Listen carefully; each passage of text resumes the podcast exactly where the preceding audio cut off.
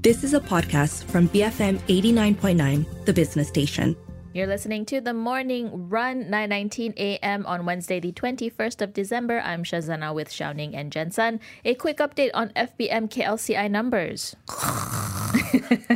that was your idea of a snore, Xiaoning? Yeah, pretty much. Market's gone to bed because the index is literally flat, 1,467 points, really not going anywhere. Currently just up by 0.04%. Maybe it might wake up later when May- it gets closer to closing at 5 p.m. Who knows? Who knows indeed. But let's take a take a look at the aviation sector here in Malaysia. The aviation airport sector on Bursa Malaysia has shown diverging share price performance with a capital A down 26% year to date, while Malaysian airports is up 10%. As the global economy reopens and normalcy returns, 2023 is set to to look like a better year for travel and in turn the aviation industry. And this is validated by the Trade Association of World Airlines, the Inter- International Air Transport Association, which is forecasting a return with a small net profit of 4.7 billion US dollars in 2023, which will which will be its first profit earned since 2019. But issues such as higher fuel prices and an eventual recession, although some hope it doesn't happen, may continue to weigh on the sector. So, how will this affect the aviation sector in 2023?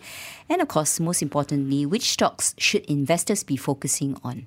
For insights on the aviation sector, we speak to Daniel Wong, senior analyst at Hong Leong Investment Bank. Good morning, Daniel. Thanks for joining us. So, where are we in terms of the recovery in the aviation industry, and how far are we in terms of reaching pre-pandemic levels?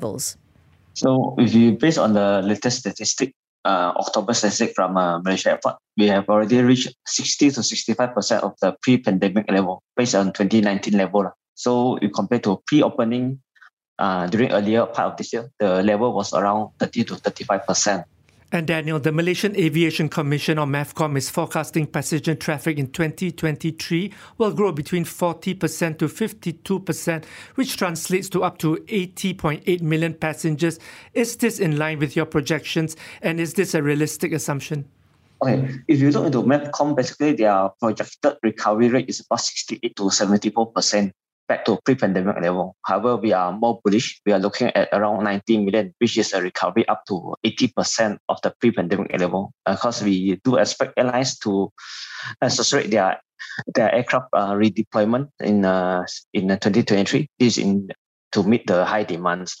Especially now, more countries are relaxing their border policies and encourage tourism activities as part of their economic recovery plan. But, Daniel, how will the aviation industry be affected by a possible recession next year? Or will this, in a way, be balanced out by China reopening? I mean, which is the bigger factor here that might impact the sector? If you look into the concern of recession, this recession is uh, is more prominent towards the uh, Western countries. But if you look into Asia Pacific, we are still on a recovery mode. So Malaysia, we do expect uh, GDP, uh, positive GDP of 4 to 5% for 2023. So China reopening will, of course, become a, a bigger catalyst uh, as compared to the so-called possible recession in the Western countries. Um, so China will accelerate the air travel demands for Malaysia in the Malaysia perspective. So if you look into 10, based in 2019, uh, North Asia itself already contribute 28% of international traffic. Easily, China contribute half with 14 to 15% of the KLIA international traffic. So I would say China would be play a bigger factor here. Daniel, let's zoom into some of the stocks that we have. Has there been any progress for Capital A's PN17 regularization plan? And is it still looking to list the airline and super app in the New York Stock Exchange? I think they have updated uh, their regular, regularization plan. So Capital A is targeting to resolve this PN17 through distribution of aviation group, which will be subsequently acquired by AirAsia X. So we do expect uh, announcement update in January. So completion of the exercise by sometime mid of 2023. So there will be no listing of airline and super app in New York Exchange. Uh, but mentioned did guided that uh, listing of the digital assets uh, potentially is in SGX Singapore Exchange lah, when it become more mature. We have, in the meantime, noticed a new low cost carrier, My Airlines, and they've been pretty aggressive. So, uh, what has been observed is they're expanding their domestic network. They're adding now Tawau and Miri. Uh, they already have flights from KL to Kuching, KK, and Langkawi. Now, help us understand what are their strategies and business model, and how do you see the dynamics and market share changing with other Malaysian carriers over a longer period? Do we have space for a new airline? Okay, if you look into my airline's business model, I believe it's uh, more what similar to Asia Aviation Group, uh, lean cost structure. That's the major gist of it. But they apply more onto the existing higher demand routes. Okay, so if you look into over a longer term period, we do believe that market consolidation may take place because Malaysia will now have four airlines group for just a uh, 30 million populations. Likely, we have an overcrowded market. If the all the four airlines group become aggressive. And Daniel, what are some of the current headwinds which are still affecting the aviation sector? Given the massive layoffs during COVID 19, is hiring pilots and airline crew becoming more difficult? Headlines uh, yeah, include uh, air, aircraft certifications, uh, rehiring of staff, um, but all these are being uh, gradually addressed since mid of 2022. We, be, we do believe these issues will be uh, less of concern towards second half of 2023. So other risks included would be uh, oil prices and resurgence of COVID-19, global lockdowns, all this. But we do see uh, lower chances of this happening again. So, at this stage or cycle of the aviation industry, would airports or airlines be a better proxy to ride an eventual recovery? Both is a good proxy. Uh, so, end of the day, it depends on the investor risk appetite. Airports will be uh, less risky, but of course, they are they also give pro, uh, lower upside potentials. A higher risk appetite will play on uh, airlines because they are, have a stronger leverage on air travel recovery. Capital A and completing the PN17 regulation, so they would provide a much higher potential upside. So, Daniel, the trillion dollar question what is your call on the sector and your stock picks then?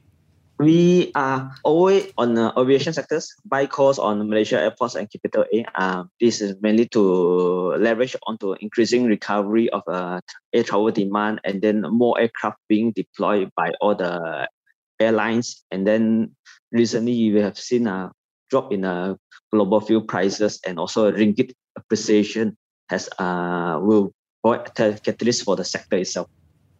Daniel, thanks very much for speaking with us. That was Daniel Wong, Senior Analyst at Hong Leong Investment Bank, give, giving us his outlook for the Malaysian aviation sector, um, giving us some stock picks as well. I mean, what uh, what does the street say about uh, his picks? Well, when it comes to Malaysian airports, uh, pretty much a darling of the 19 analysts that cover it. It's 14 buys, 5 holds, no sells. Consensus target price for this stock, 7 ringgit and 28 cents. Last done price, 6 ringgit and 55 cents. I think there was a re-rating, positive re-rating, because negotiations, I think, have been complete with the government with regards to the future capex plans, and I think the concession agreement has been ironed out. So a little bit of good news there. Yeah, I think for the sector, he's he seems a bit more bullish than um, I guess MAVCOM stats as well. He expects recovery to reach 80% of pre pre-pandemic levels, and he does expect the China factor reopening to take precedence over um, a possible recession as well. So I think overall he's overweight on the sector. And if you have a larger risk appetite, then go for Capital A. If you don't, then Malaysia Airports. Oh, Capital A. Let's talk about that. Uh, in terms of the analyst recommendations, uh, currently four buys, six holds, two sells, not a darling on Wall Street. Uh, well, not Wall Street, but Malaysia Street. Uh, target price, consensus target price, 70 cents. Uh, current share price,